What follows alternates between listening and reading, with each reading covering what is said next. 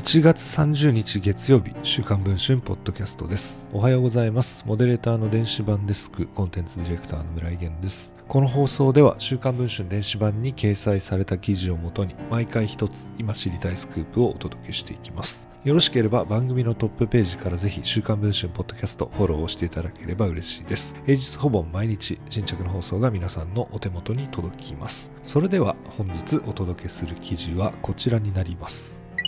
年金保険料の一部未納が明らかになった日本維新の会の中条清参議院議員そんな中条議員が昨年の9月、議員会館の議員事務所から新曲の宣伝をしていたことが週刊文春の取材で分かりました。事務所が取材に対し認めました。議員会館の不適切使用に当たる疑いがあります。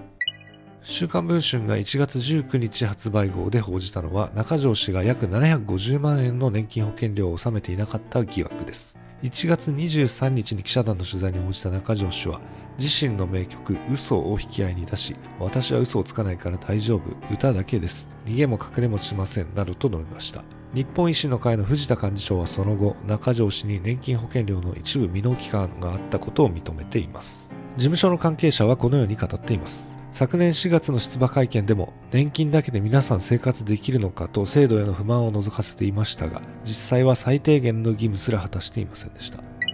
もともと演歌歌手の中条氏は典型的な昭和の芸能人。2008年には暴力団との交際疑惑も報じられました。NHK は中条氏の出演を1年間見合わせ嘘が150万枚売れたのが嘘のように CD 売り上げも低迷しました。そうした中政界に打開策を見出した形となっています。昨年7月の参議院選では全国比例区から出馬し党内4番目の約4万7000票を獲得して初当選を果たしました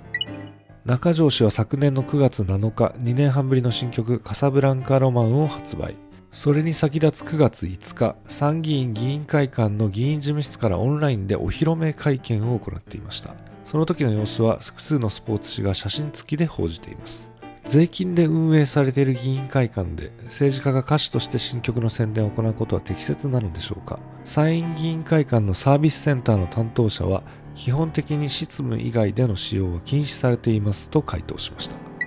中条事務所に事実関係の確認を求めたところ代理人の弁護士を通じて書面で以下のように回答がありました。参議院議員会館の目的外利用につきましては一重に当方の認識不足でよるものであり深く反省をしております。今後このようなことのないよう十分に気をつけてまいります。